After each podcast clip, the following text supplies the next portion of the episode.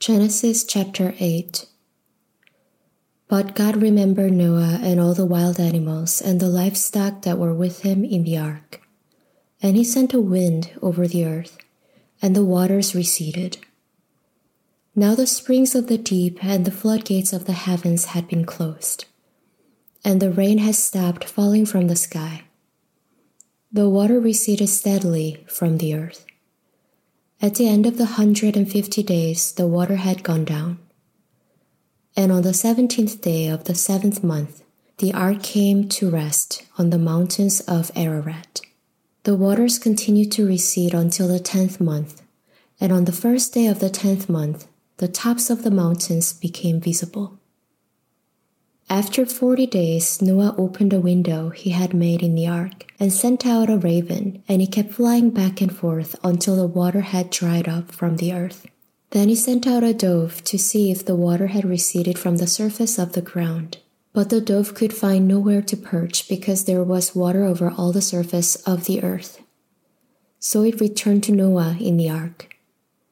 He reached out his hand and took the dove and brought it back to himself in the ark. He waited seven more days and again sent out the dove from the ark. When the dove returned to him in the evening, there in its beak was a freshly plucked olive leaf. Then Noah knew that the water had receded from the earth. He waited seven more days and sent the dove out again, but this time it did not return to him.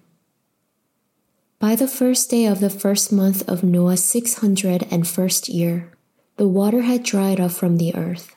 Noah then removed the covering from the ark and saw that the surface of the ground was dry. By the twenty seventh day of the second month, the earth was completely dry. Then God said to Noah, Come out of the ark, you and your wife and your sons and their wives. Bring out every kind of living creature that is with you the birds, the animals, and all the creatures that move along the ground, so they can multiply on the earth and be fruitful and increase in number on it. So Noah came out, together with his sons and his wife and his sons' wives. All the animals and all the creatures that move along the ground and all the birds, everything that moves on land, came out of the ark, one kind after another. Then Noah built an altar to the Lord, and taking some of all the clean animals and clean birds, he sacrificed burnt offerings on it.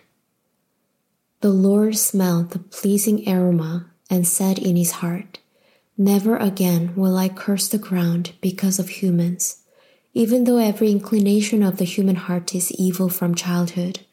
And never again will I destroy all living creatures as I have done. As long as the earth endures, seed time and harvest, cold and heat, summer and winter, day and night will never cease.